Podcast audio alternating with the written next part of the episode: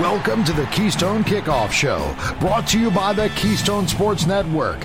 Get the best Penn State sports news and analysis at KeystonesportsNetwork.com or download the Keystone Sports app from your smartphone. Hello and welcome to the Keystone Kickoff Show. I'm Jim Galante, along with Chris Buchanani, kind enough to sit in for Dustin Hockensmith this week. Chris, it's great to have you as a guest host on the show. I think this is your first time, isn't it? Uh, I believe so. I may have done a guest segment here or there, but this is the first time I'm carrying the load. So I shall endeavor to do my best, Jim. I am sure you will do just fine, or we'll just never have you on the show again, Chris. But no Fair pressure, enough. all right? Okay. Just remember, radio's all- free, so you get what you pay for. Way to set the bar nice and low, Chris. Anyway, Well, we are uh, talking about the prospects for the 2022 Nittany Lions, Jim, so I'm just sticking with the theme. Good, good point. Before we get started with that, Chris, want to give you a little reminder. Keystone Sports Network, in partnership with Collegiate Athletic Travel, we're offering the opportunity for you to travel to Auburn in the fall for the Penn State Auburn football game. It's a great deal. Charter flight out of Harrisburg. You get to stay at the team hotel, transportation to and from the game, tailgate party at the stadium. And perhaps most importantly, you get to visit with me and Dustin. We're going to be along for the ride also. I'm really looking forward to the trip. Hope you choose to join us. For more information, you could go to athletictravel.com or call 800 788 4414. All right, Chris, we're talking about Penn State Auburn in the fall. That's the Penn State 2022 season that's where you and I are headed. We've been spending a lot of time in our crossover show looking backwards, history of the team. I want to look forward today. We're done with spring practice. I, there's a lot of digest with this team, a lot going on. I mean, after three out of four years with 11 wins, this has now been a 500 team over the last two years. Just what is the state of this program right now? Well, it's definitely up in the air. I think it, it, it's something of a, a Rorschach painting, I suppose, that you can look at it and come away with whatever conclusion you want. There are some negatives for sure that are obvious and on the surface, and you hit on the first one the record over the last two years. The old Bill Parcells saw holds true. You are what your record says you are. And over the last two years, Penn State's a 500 football program. They're middle of the pack in the Big Ten. We like to think of the Nittany Lions uh, uh, of being where they were during that three 11 win campaigns out of four years, knocking on the door of challenging Ohio State. I'm not sure that right now they aren't fourth in the pecking order in the division behind the Buckeyes and the two Michigan teams. Now, on the other hand, if you look at body of work from the coaching staff, certainly going all the way back to the Vanderbilt days for James Franklin, there are indicators there to suggest we should have faith and, you know, stay the course. And the results on the recruiting trail, especially recently, 2022, and what we're seeing with the 2023 class, are reasons that we should be optimistic.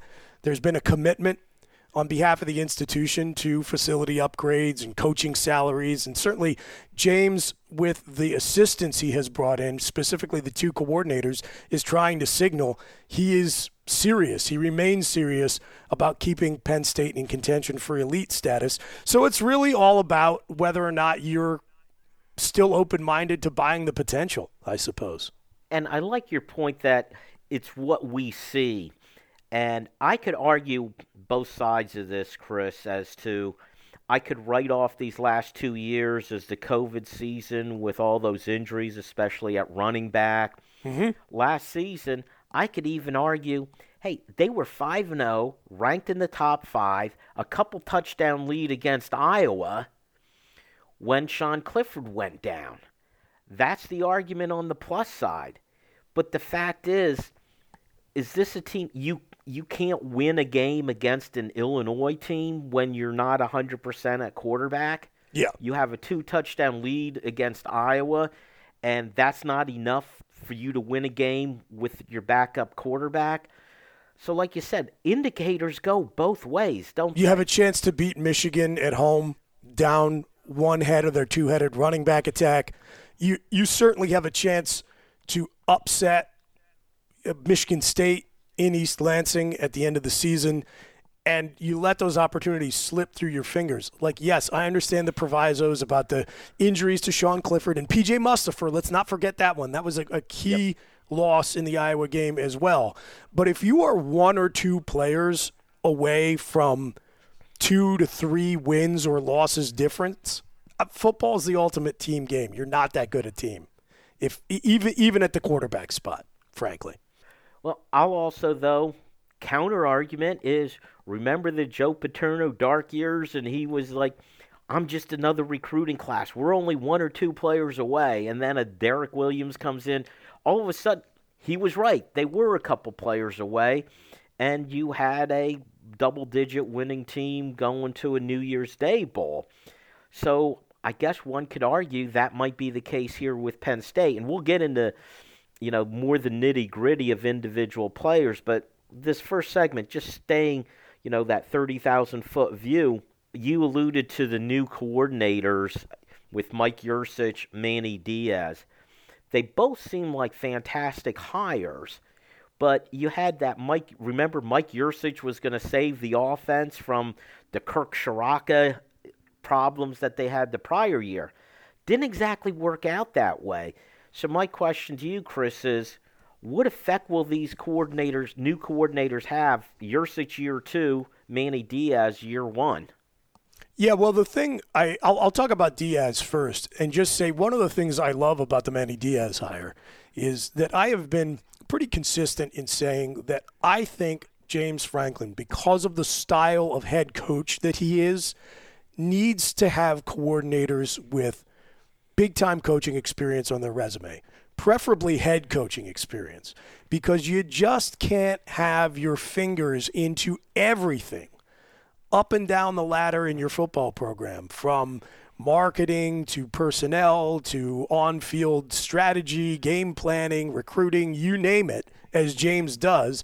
The CEO coach term is probably a little worn out on him, but it's apt without having some subordinates who are able to just make sure all the I's are dotted and T's are crossed in the day to day business of coaching. And I think bringing in a guy like Diaz, who has been a coordinator at big time FBS schools and has been a head coach at a Power Five program, I think that experience, the broad based experience in one of his two coordinators, is is a big, big boost. And certainly, uh, you know, it, it's going to be, I think, schematically, potentially a pretty big change from what we've seen from years of Brent Pry, because philosophically, Manny Diaz is just a little bit more of a risk taker. And so, uh, yeah, I, I, I, I like the hire. I like that James is stepping up to the plate and taking big cuts on these hires. So I like the Diaz hire. To me, though, I, I, I really do think more of the focus is going to be on Yurcich because I, like many Penn State fans and media folks, was pretty high on him coming in. I love the hire. Again, I thought it was a big time hire that says we are not content to be middle of the pack in the division. But man, I, I, I just don't think you can look at the results after year one and call it any anything but a failure. Is that fair? Very fair. It, it was pretty obvious last year. The defense was on point. Um, you could, if you stretch and squint, you could look at issues with the defense that they lost a couple games where Penn State had the lead late. But I just put that still on the offense, who put so much pressure on the defense that they almost had to pitch a shutout to win, and that that's unfair. So I I lay it on the offense, and you know next segment we'll drill deeper into that. But you talked about I like these two hires of the coordinators also, Chris. But you have to also look now at James Franklin, but with the idea, remember, he just signed his extension. This program is married to James Franklin. Do you have the confidence in him? I know we've seen some good recruiting in the class of 22. The class of 23 is starting to shape up also. but there's a little more to that head job than just recruiting well. Yeah. Uh, look, I have my criticisms of Coach Franklin, but I am in you know the increasingly small Jim group of Penn Staters who is still pretty supportive of the guy. I think we ought to be very, very careful about not about avoiding falling prey to familiarity breeds contempt. Right? When I look around the country and I look at all the other options we may have ended up with, I'm actually very comfortable giving James some more opportunity to uh, w- win back the good graces of the fans. And I'm totally cognizant of the fact that that is not a super majority opinion. That's not very popular. There's a lot of empty seats on the bandwagon. So if anyone wants to come sit by me, you're welcome to join. I do want to make one other point about his staff. I think addition by retention is one of the positives. You want to look at the Rorschach painting and see something positive and favorable. The fact that we were able to hold on to Anthony Poindexter, who at one point looked like a lock to go be the next head coach at his alma mater at UVA, and and uh, Ja'Juan Seider, who looked like he might be headed back to Florida. Those two guys have been spoken of very highly. Seider is an elite recruiter. Poindexter clearly is very well liked by all the players in his position group and on the defensive side of the football. I think keeping some consistency there and retaining guys who are going to be key for various reasons to this season. Uh, we need to improve the run game. The need to replace a lot of guys who we saw get drafted last week on the defensive side. I think bringing back Poindexter and Seider specifically – was just as important as any of the departures and replacements or new hires. So that's the reason that I'm actually optimistic heading into this season. In the last half minute or so that we have left, Chris, is Penn State prepared for this brave new world of name, image, and likeness and the transfer portal free agency? Nope. you stayed in a half a minute. Seconds. That's what you're going to get. Uh, no, they are not, and they need to play catch up, and they need to do it quickly. And I think the good thing is James Franklin is aware of that. I didn't get a chance to ask you about him, but I get the feeling the new athletic director is also well aware of those issues. Me too. And they they've got to be aware and they got to be capable of doing something about it. So um, I, I, think we're going to see some some more uh, initiatives on, on, those fronts. All right, Chris, you survived the first segment. Let's see how you do with segment number two coming up right after this. This is Jen from Collegiate Athletic Travel. We've been offering travel to the biggest Penn State games for over 50 years. This fall, we continue that tradition in partnership with Keystone Sports Network with a trip to the Penn State Auburn game. Join us for charter flight, staying at the team hotel, transportation to and from the game, and even a great tailgate party at the stadium are included. For more information, go to athletictravel.com or call 1 800 788 4414. See you there. What defines the special spirit of Penn State? Why Penn State by author Greg Woodman looks to Happy Valley in the 1980s for answers. Featuring rare photos, original essays, and exclusive interviews with Coach Paterno. This beautiful 256 page full color hardback edition explores the why behind We Are. It's chicken soup for the Nittany Lions soul and makes the perfect gift for any Penn Stater in your life, including you. Order today at whypennstate.com. Hi, this is Dustin Hockensmith from the Keystone Sports Network. For the best Penn State football analysis and commentary, go to KeystonesportsNetwork.com. The rest of the KSN team and I will bring you game reviews, player evaluation, recruiting news, and plenty more. You may even hear directly from some of your favorite recruits. That's KeystonesportsNetwork.com. You can also take Keystone Sports Network with you. Go to your App Store and download Keystone Sports for your mobile device. For Penn State football news 52 weeks a year, count on the Keystone Sports Network. We are Tek Results, located right here in State College. Whether it's workstation, server and network installation, problem solving and maintenance, security assessments, or general evaluations, we are your complete IT partner. Learn more at tekresults.com. That's T E K results.com. Or call us at 814 206 0000. It's quarter number two on the Keystone Kickoff Show, brought to you by the Keystone Sports Network. Get the best Penn State sports news and analysis at KeystonesportsNetwork.com or download the Keystone Sports app from your smartphone. And welcome back to the Keystone Kickoff Show. It is quarter number two. I'm Jim Galante along with Chris Buchanani sitting in for Dustin Hockensmith this week. Chris, you survived one segment. How you doing? I'm doing great, Jim. May I Very good. begin the segment by just sounding off on one of your sponsors for a moment? Go ahead. It's an unsolicited and uncompensated endorsement from me. You've been promoting that collegiate athletic travel trip down to the Auburn game. I, I, I just want to say I have been on these trips. You really cannot beat it. It's it's so much fun for so many reasons. I am super lazy. I hate traveling. It's a known fact among my friends that if I leave Happy Valley for too long, I just start to fade from existence, like the picture in Back to the Future. But if I'm following the Nittany Lions, I can just kind of take the magic with me, so it's okay. So I love being surrounded by Penn State fans, and I don't like planning my own travel or worrying about anything other than the football, frankly, especially if it's a big game and I'm nervous. So just having everything taken care of for me, like just being shepherded from place to place and making sure everything is taken care of, it's it's worth you know, it's a bargain at twice the price, frankly. So anyway, go go down with Jim and Dustin to watch the Nittany Lions take on Auburn. We don't get to make the SEC road trips too often. Do it with Collegiate Athletic Travel and go to athletictravel.com to get your reservations made, right, Jim?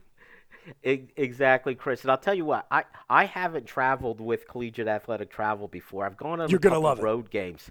And the couple things that were always rough is if you just go with a couple people, you know, how are you going to tailgate? Where are you going to stay? You know, the fu- but here to be on a flight, a charter flight with all Penn State folks, you know, staying at a hotel with all Penn State folks, and they have a couple different events scheduled and all. So I, I'm looking forward to it. I, I can't wait. I'm I'm all excited about it. So um, again, would love to have some of our listeners with us.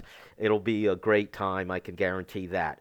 All right, Chris. Let's go back to our topic, and we're talking about the state of the Penn State football program after we got through spring practice. We talked in general in, in quarter number one. What I want to do now is get into more of the specifics. Let's use quarter number two to talk about the offense. Now, let's face it, a year ago, this is where the issue was. And it's in general, you could say, oh, the running game was bad. But I want to find out from you where did things go wrong? Where do we put the blame? I guess is the easiest way to put it. Is it the offensive line? Was it the running backs? Was it the quarterback? And please, please do not give me the answer that, well, it was some of a bit of everything. What was the issue, Chris? On the run game, Jim, I know you don't want to hear that answer, but I, I you, you want me to be honest. I really, as far as I can tell, there was a holistic failure in the run game last year. I, I and we talked about this a little bit during the season. I mean, we certainly touched on it on television from week to week. I did put a fair amount of the blame on the backs themselves. Sometimes you are not going to get the greatest blocking in front of you. Ask the college or pro version of Saquon Barkley about that. If you if you're faced with the you know the lemons, sometimes you got to make lemonade as a back. And I thought that there were plenty of instances last year where whoever we had taking the handoff just didn't take advantage of what opportunities were there. Uh, the the vision, the uh, choosing what direction to go, the just speed of their decision making did not meet the moment, and some of that does have to fall on the backs themselves. Now, was the blocking great? No, it certainly was not. And I think that our young tight ends, and we'll talk about them more in a few minutes, I'm sure. I think they struggled to adapt to what they were being asked to do as run blockers in Mike Yurcich's system versus what they were trained to do a year before as true freshmen or as freshmen in uh, uh, Kirk Ciarrocca's.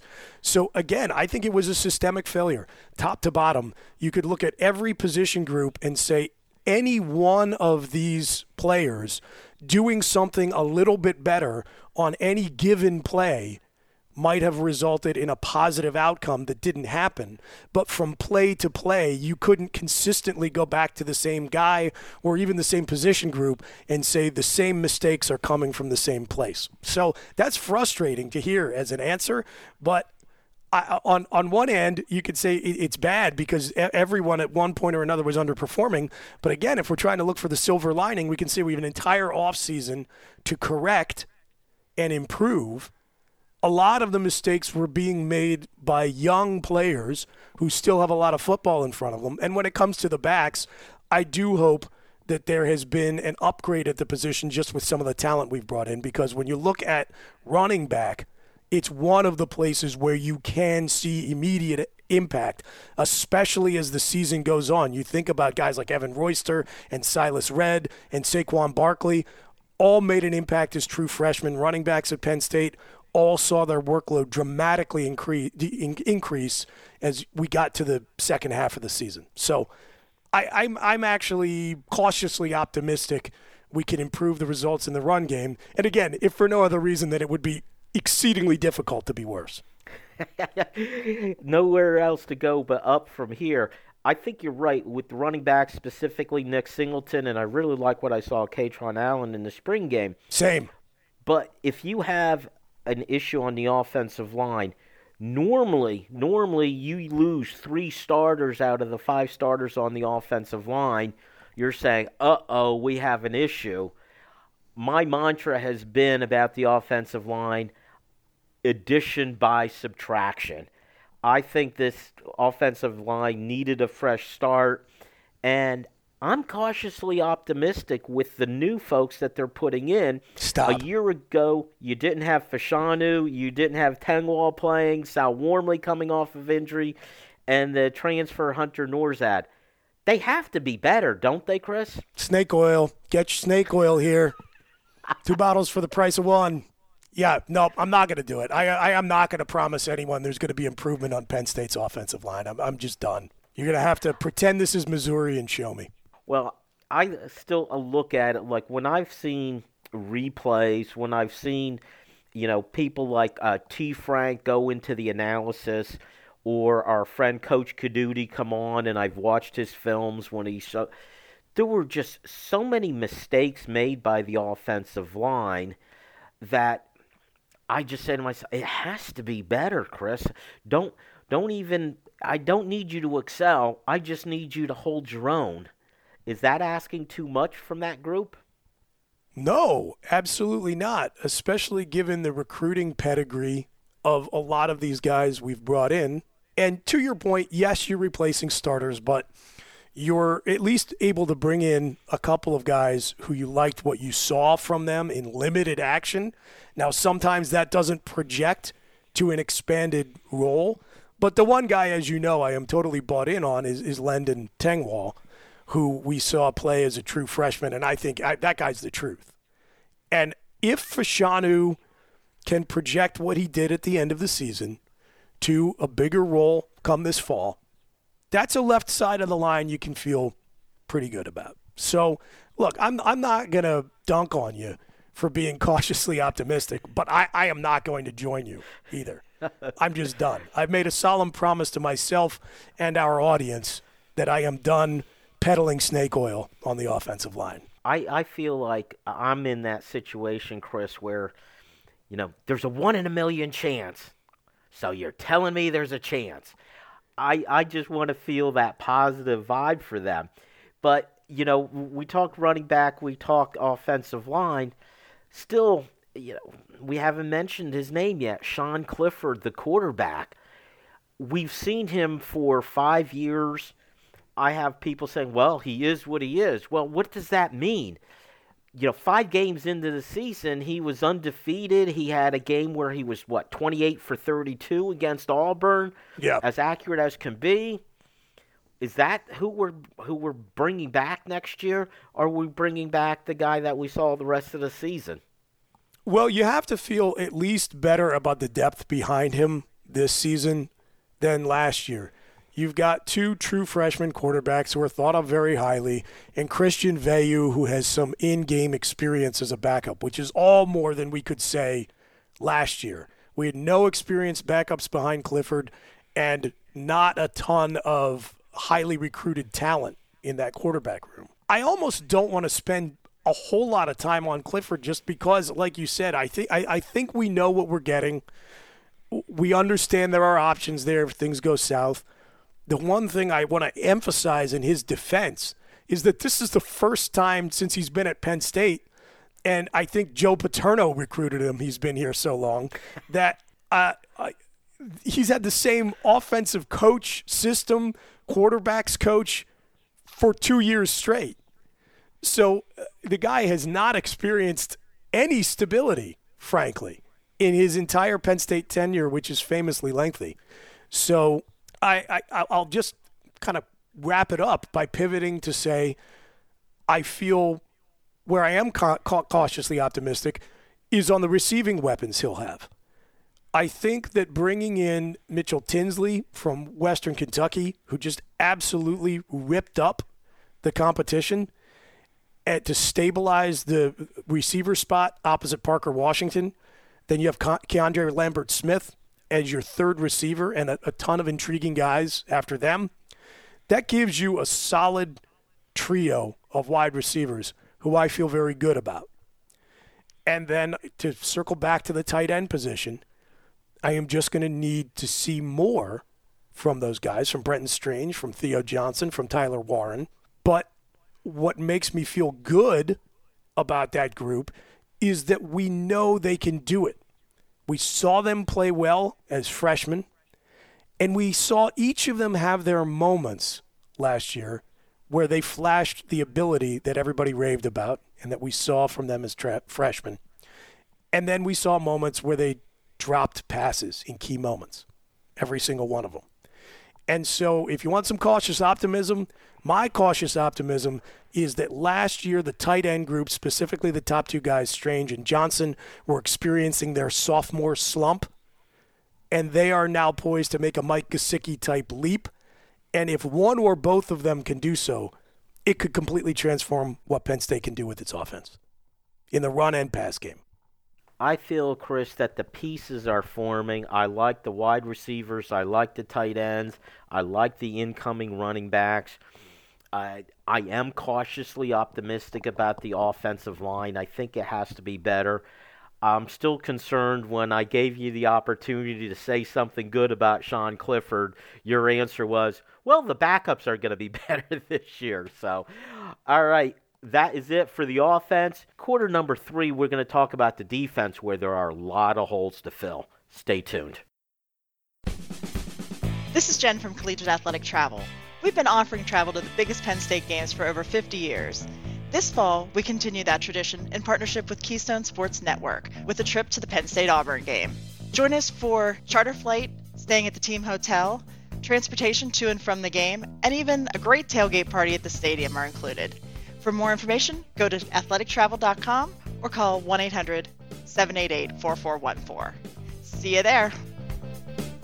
In his book, Why Penn State, author Greg Woodman takes readers on a trip back in time to Happy Valley in the 1980s, a unique era of gridiron success and rapid expansion that gave our university its modern identity. Whether you're traveling down memory lane or discovering Old State's past for the first time, this compilation of rare photos, original essays, and exclusive interviews helps you explore the why behind We Are. Start your journey today. Order online at whypennstate.com. Hi, this is Dustin Hockensmith from the Keystone Sports Network. For the best Penn State football analysis and commentary, go to KeystonesportsNetwork.com. The rest of the KSN team and I will bring you game reviews, player evaluation, recruiting news, and plenty more. You may even hear directly from some of your favorite recruits. That's KeystonesportsNetwork.com. You can also take Keystone Sports Network with you. Go to your App Store and download Keystone Sports for your mobile device. For Penn State football news 52 weeks a year, count on the Keystone Sports Network.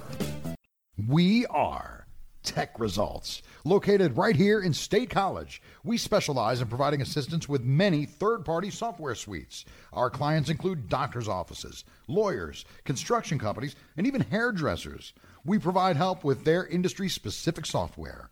Learn more at tekresults.com. That's T E K results.com. Or give us a call at 814 206 0000. Let's get back to the action on the Keystone Kickoff Show. Brought to you by the Keystone Sports Network. Get the best Penn State sports news and analysis at KeystonesportsNetwork.com or download the Keystone Sports app from your smartphone. And welcome back to the Keystone Kickoff Show. It is quarter number three. I'm Jim Galante along with Chris Buchanani sitting in for Dustin Hockensmith this week. You made the turn now. You got through two segments, Chris. How you feeling? Ready for another segment? I am going to encourage everybody to stick with us through the third quarter here, Jim, because I know you're going to interview my good buddy Greg Woodman about his book Why Penn State, which you can get at whypennstate.com, and it's it's really great. It's an it's an awesome read for any Nittany Lions fan. So they'll want to hear from Greg, the inventor of the stand-up cardboard Joe Paterno, one of my all-time favorite uh, Penn State tchotchkes. We had one at our wedding that now lives in our basement. Used to scare the hell out of our dog. Great. And by the way, I, I just want to make a comment from last segment when you mentioned that I did not want to talk too much about the quarterback spot. I was not trying to fade Sean Clifford at all. I hate quarterbacks in general. I hate talking about quarterbacks. I also try to think about what the audience is primed to get sick of listening to over the next three, four months, and that is going to be talk about Sean Clifford. So I just tried to look for some other things that are interesting to me and say, hey, where are the other hidden details that could potentially impact the quarterback spot?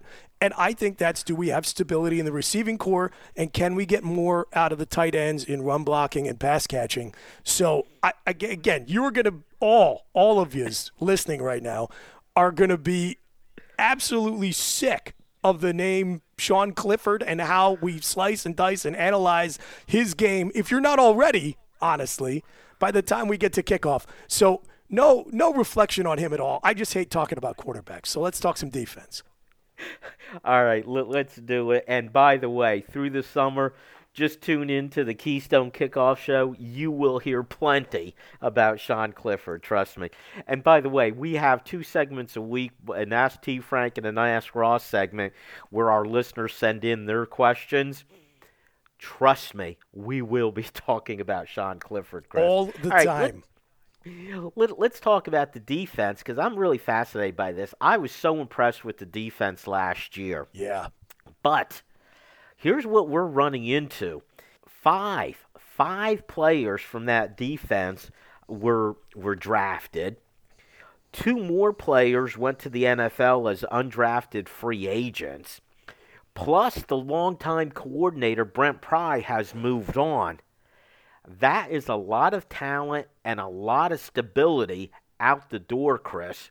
Before we get into the specifics, just the overall on the defense, that is a lot of talent to replace. Well, the concerning thing going into 2022 for Penn State is that you are more confident in the offense than you are in the defense, and yet that is not a reflection on the offense, right?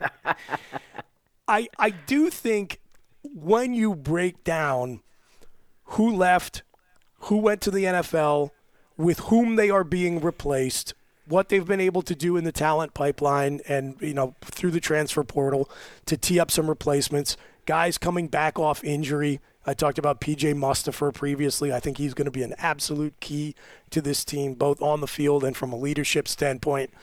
I am not despondent about the departure of talent and our potential to replace it. Could there be some drop off from last year's defense, especially early on? Yeah, I think that's possible, especially Jaquan Brisker. It is very tough to replace a player of that ca- caliber, especially right at the box. But on balance, can we bring in guys who can play at replacement level? I don't think that's an unreasonable expectation for Penn State fans to have this offseason. Chris, when I took a look at, and I'll break it down to the three levels the defensive line, the linebackers, the DBs. You know, I see a lot of talent lost at the defensive line when you say Ebiketie's gone, uh, Jesse Luketa gone. But I list the names and I feel pretty good. You know, I, I love, love Jaquan Brisker. Just, you don't replace a guy like that. But I see all the talent among the DBs, and I still feel pretty good, even if they don't quite have that same level of superstar, I'm going to call them. I'm going to point to the linebacker position, though. Yeah. Where they lost Ellis Brooks and Brandon Smith, and I always include Jesse Luketa there because when a linebacker was out, it was Luketa who came in as the fourth man, if you will.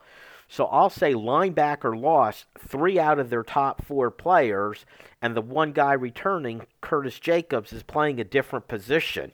That's where I have my concerns. How about you? Uh, no, I think that's totally fair. And to your point about uh, Luketa, it's concerning about the depth you have in your linebacker room when very often your replacement for an injured or unavailable player was a guy who very clearly was a defensive end, right? Yes.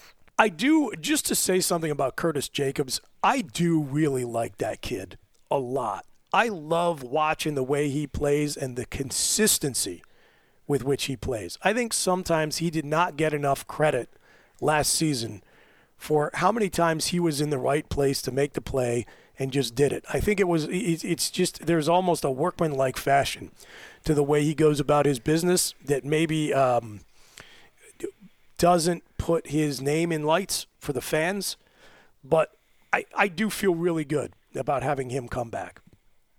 I think that there are some intriguing names, in, in specifically in Tyler Elsdon and Kobe King, who could step in and replace Ellis Brooks.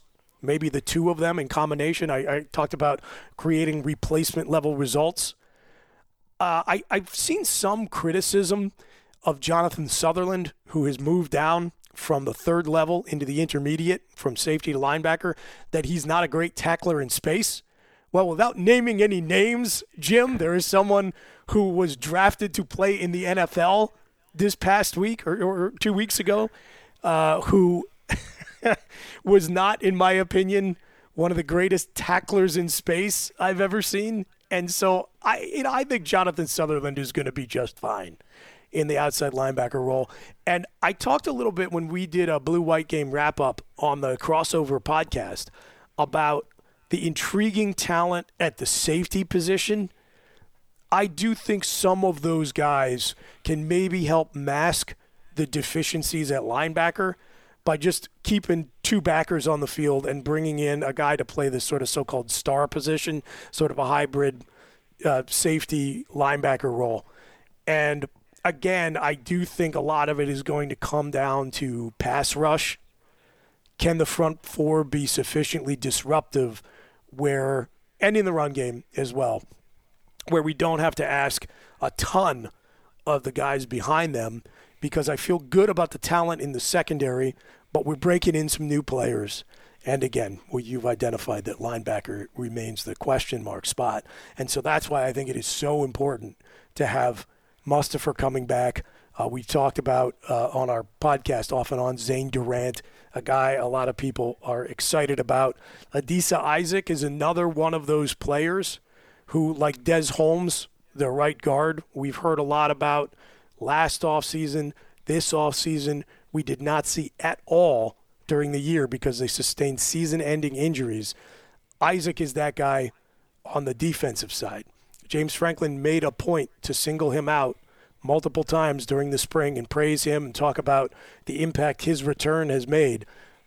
He's going to have to make good on those endorsements from his head coach because, you know, you, you talked about losing the majority of the disruption from last year's team in Ebiketie leaving and then Luketa as well. Well, the thing, I, and I want to ask you a little bit more about the defensive line. And you, if you look at the losses, three stars, Ebiketie and Luketa, the two defensive ends, Derrick Tangelo. But talking about the pluses, the, what you're gaining on the defensive line, I'm going to call PJ Mustipher a game because he sat out the last half of the season with injury. Hakeem Beamon and Adisa Isaac were both out all of last season for different reasons. They're both there. And don't forget, you brought up Hakeem Beamon, Jim. Don't forget that he was being positioned as one of the key d- difference makers for last year's defensive line before it was announced he was not going to be on the field for the entirety of the season. So that's That's an excellent point. That could be a big, big boost to this group. And, you know, I don't want to go crazy yet about Damian Robinson, who came in, was a highly recruited out of high school. He's going to be an edge guy. Uh, Penn State recruited him a year ago. It's hard, I don't want to say, oh, there's our new Arnold Ebiketie, but I think that's where the question is between Adisa Isaac and, you know, Damian Robinson. Can you get something at least similar to the pressure from the edge that we got last year from an Arnold Ebiketie. Right. And we know that Manny Diaz likes to get to the quarterback. We talked about that when we were going through the differences between Diaz and, and Brent Pry, talking a little bit in the first segment. And so you, you throw in Nick Tarburton, who is experienced, not like a huge disruptive pass rusher, but a guy who is solid from the defensive end spot, and they, they coaches think they can still get a little bit more pass rush out of. And Smith Vilbert, who flashed potential in the bowl game, we got to be careful about how much of that we project to a larger role again. But that's a solid rotation of four, maybe even five guys who we feel can, can come in off the edge. And the combination of scheme and depth. I remember saying it about last year's defense when we really didn't know what we had in some of these guys like Ebiketie and, and, and Tangelo. If you've got a solid rotation that goes eight plus deep, you really only need two or three of those guys to take a step or two. And again, like I, I want to keep coming back to the potential of bringing Beamon back, and that elevates the production of the entire group. So if you're looking for reasons to be optimistic, to me on the defensive line, it's all about depth. You're just throwing darts there, and you only need to hit one or two, and all of a sudden the entire group elevates. I think you're right. My only concern, and I do like the defense, I do like Manny Diaz coming back. My only concern is in losing Ebiketie and Jaquan Brisker, those two guys – they were the stars of the defense. Those were the guys who make those special plays. I'm hoping that there's someone who can make those special plays this year, and I'm not sure who that's going to be. I think you always have a couple of those kids emerge. So if there is one place where I'm going to sit back and be confident, it's that I believe the next great playmaker is in the locker room right now. We might not know who it is. Maybe it's a young guy like Zakee Wheatley who gets talked about for his nose for the ball. We saw that in the spring game. But if I'm confident anywhere, it's there, Jim. Very good, Chris. You did a great job. We're now going to hand it off to both of our good friends, uh, Greg Woodman, author of Why Penn State. He will be here for quarter number four. You don't want to miss that. This is Jen from Collegiate Athletic Travel. We've been offering travel to the biggest Penn State games for over 50 years. This fall, we continue that tradition in partnership with Keystone Sports Network with a trip to the Penn State Auburn game. Join us for charter flight, staying at the team hotel, transportation to and from the game, and even a great tailgate party at the stadium are included. For more information, go to athletictravel.com or call 1 800 788 4414. See you there. What defines the special spirit of Penn State? Why Penn State by author Greg Woodman looks to Happy Valley in the 1980s for answers. Featuring rare photos, original essays, and exclusive interviews with Coach Paterno. This beautiful 256 page full color hardback edition explores the why behind We Are. It's chicken soup for the Nittany Lions soul and makes the perfect gift for any Penn Stater in your life, including you. Order today at whypennstate.com. Hi, this is Dustin Hockensmith from the Keystone Sports Network. For the best Penn State football analysis and commentary, go to KeystonesportsNetwork.com. The rest of the KSN team and I will bring you game reviews, player evaluation, recruiting news, and plenty more. You may even hear directly from some of your favorite recruits. That's KeystonesportsNetwork.com. You can also take Keystone Sports Network with you. Go to your app store and download Keystone Sports for your mobile device. For Penn State football news 52 weeks a year, count on the Keystone Sports Network. We are Tek Results, located right here in State College. Whether it's workstation, server, and network installation, problem solving and maintenance, security assessments, or general evaluations, we are your complete IT partner. Learn more at tekresults.com. That's T E K results.com. Or call us at 814 206 0000. We head to the home stretch and quarter number four on the Keystone Kickoff Show. Brought to you by the Keystone Sports Network. Get the best Penn State sports news and analysis at KeystonesportsNetwork.com or download the Keystone Sports app from your smartphone. Hello and welcome back to the Keystone Kickoff Show. It is quarter number four, and we welcome in our very special guest, Greg Woodman. CEO and founder of Infinity Connection, instructor of entrepreneurial leadership, the guy who brought you the cardboard stand up Joe Paterno, and most importantly for our conversation today, the author of the great book, Why Penn State. Greg, thanks for coming on the show. Thanks, Jim. Thanks for having me. With all that going on, I'm really impressed that you have time for us, so I appreciate it. You're a busy guy. But I, I first of all, I really enjoyed your book. I, re- I read it in one sitting. I, I really did, got all the way through it. And what I found so interesting was that you take a look at that why Penn State as as a marketing person. So instead of just how and what, it's it seems like it's the why that creates the greatness. Can you explain that? Sure, Jim. Um, it, many people have said it's more of a branding marketing book than necessarily a historical perspective of the 80s. Um, I I was a student here at Penn State at the time, uh, taking a lot of marketing classes, and so in in doing student products, uh, T-shirts started in Penn State in 1978 when they were in the Sugar Bowl. Penn State number one in '78. Um, how sweet it is, T-shirts, you know, and so I was taking classes on marketing, studying Nike, studying the great brands, and then here this state school was becoming a global brand.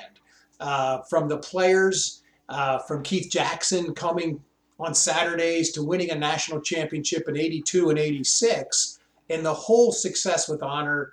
It was just fun to be a part of it while creating products around it it was interesting. You made that comparison to Nike and how the branding. A Nike will consciously say, "Here's what we're going to do. We're going to brand ourselves this way." I don't think Penn State consciously said that, but it was just the end result of everything they did. Correct? Oh yeah, well said. It was very organic. It certainly wasn't manufactured by a Penn State marketing department. Yet I will say that the Joe Paterno approach and the values and how he recruited, you know, I guess is how he sat in people's living rooms and in their kitchens and recruited students and, and sold them on this high value, graduate first, student first before athlete. You know, and as he's interviewed on 60 Minutes in 1978, you know, I think it just organically became. Uh, well, the, the, what became called Success with Honor and the Grand Experiment, it just resonated as a very aspirational vision and dream that captivated the nation. Uh, uh, you know, and so it, it just started snowballing. And then as the players, even from Franco Harris and the Pittsburgh Steelers in the 80s, um, they just represented the values and it was it was much more than football. It was about the holistic education of these student athletes that I think caught the fancy of, of so many people. Now, you use the 80s as the decade to demonstrate all these things, but I'm assuming it started earlier than that. But the 80s is just the decade that it exploded, right? Yes, the um, the, the 70s. Well, it started in the 70s or late 60s, you know. And I think in 78. I mean, I, I stress that in the book when when 60 Minutes, the number one show in America, on Sunday night did a, a feature on Penn State and the student athletes, and it was right before the Sugar Bowl, which they unfortunately lost to Alabama. But when Harry Reasoner was here in that fall, you know, just brought the cameras here to this beautiful college town, interviewed the players, interviewed Joe. Um, they fought for the national championship, lost, but it, and then started snowballing when certainly when they won the national championship in '82, and then '86 against Miami, which became the number one college football TV sh- show ever, Um, that was kind of the apex where the whole good guys, student athlete really hit a global kind of brand at that point. So it really hit in the 80s where the stars aligned. You know, Joe Paterno speaking at the, the convention, nominating Bush in 88. Uh, Joe's trustee speech after the national championship. I mean, everything aligned. Success with honor. Um, the, the 100 year anniversary happened in 86. I mean, just a lot of things.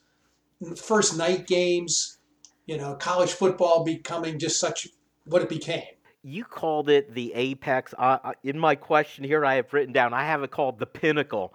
That Penn State Miami game, it was good versus bad, good versus evil. Miami showing up in the fatigues. It drew such an audience. Do you think young people, I know you talked about it in the book, but do you think young people who really weren't around for it could understand just how big that was? And this was before social media and everything else. The fact that they had to move the date of the game, they pushed it back so it'd be on alone, the only game that night that uh, this was more than just college football fans. This was the country watching this. It, it was must see TV that Friday night. Um, the whole storyline, the whole narrative that you talked about. I mean, it was a it was it became a national and a global story. Uh, good versus evil. All that's right about the ideals of college football against what became kind of a uh, what's wrong with college football, if you will, uh, with the Miami's approach and their branding. You know, so I think that's when the love affair really is the pinnacle hit that Friday night when we were the, the, the David against Goliath. I mean, a Hollywood scriptwriter could not have orchestrated. I mean, this whole organic story, you know, the best writers in Hollywood couldn't have like documented that week that led up to that game where the Vinny Testaverde, they were favored by multiple touchdowns, and then somehow good old fashioned defense, Shane Conlan, you know, another poster boy for the student athlete. I mean, it was just, as I talk to anyone when I'm signing books or whatever, everyone's heart was just jumping out of their chest that Friday night. And uh, I, have never seen a game quite like that with the drama, with the national press, with the, I mean, it was on it, was it was big, and and and Penn State was right there. David slaying Goliath, good versus evil. You know, the university. Uh, you know, I think that's when the brand was solidified. This whole Penn State story, as you said, it's more than just football. This is still the success story of the blue collar kids, the the first kids of their in their family, the first generation to go to college the kids from Altoona and Johnstown and Pittston, I think, are the, even the towns that you mentioned in your book.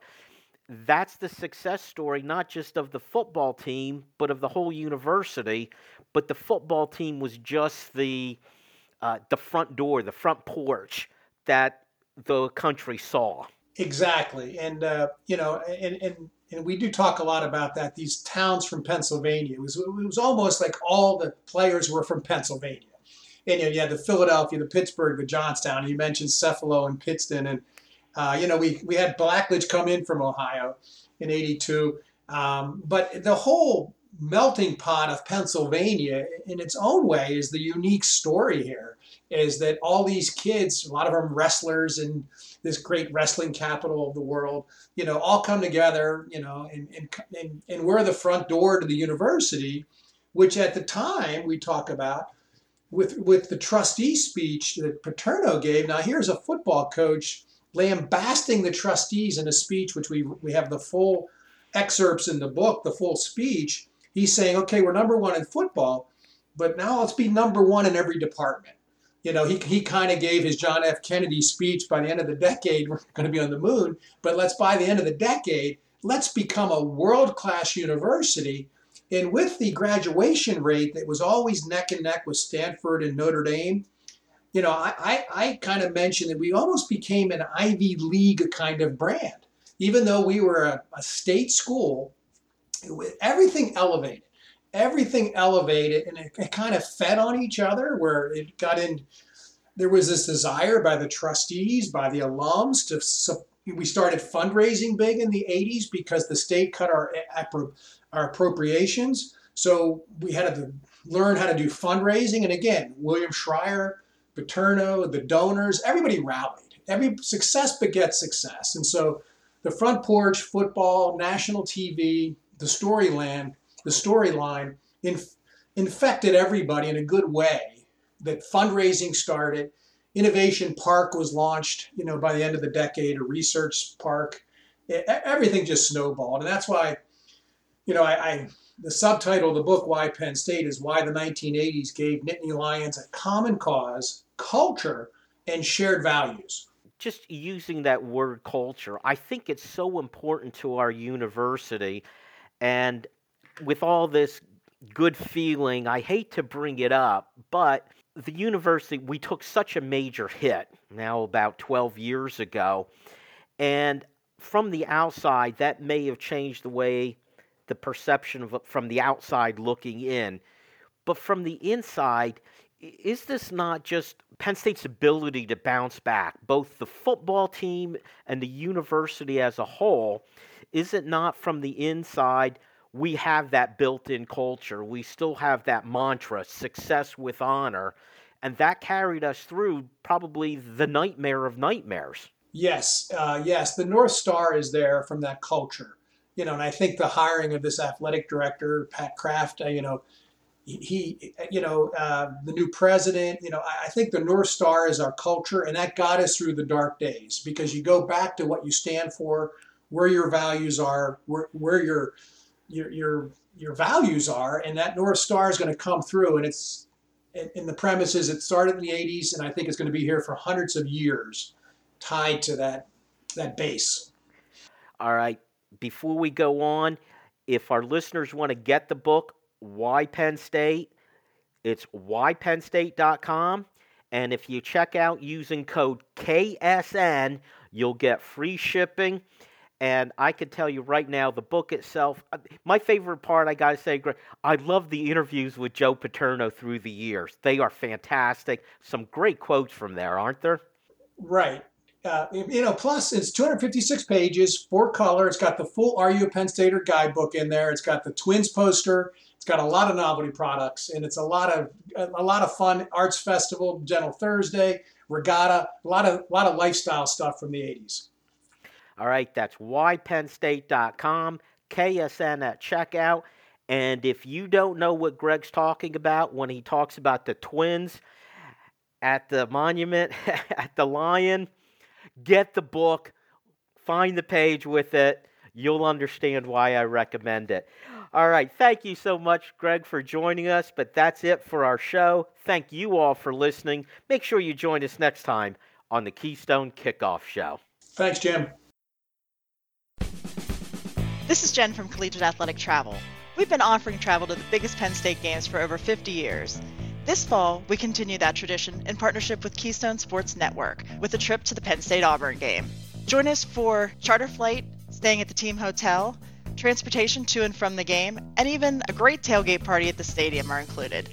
For more information, go to athletictravel.com or call 1 800 788 4414. See you there.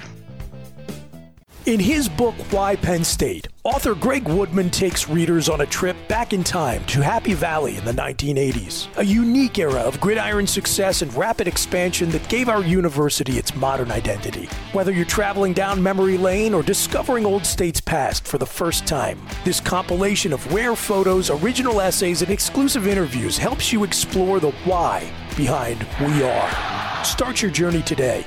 Order online at whypennstate.com.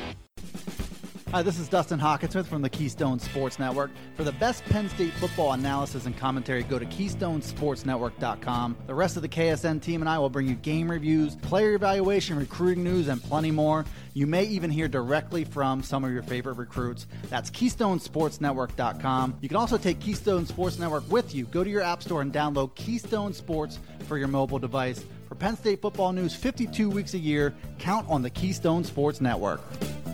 We are Tek Results. Located right here in State College, we specialize in providing assistance with many third party software suites. Our clients include doctors' offices, lawyers, construction companies, and even hairdressers. We provide help with their industry specific software. Learn more at tekresults.com.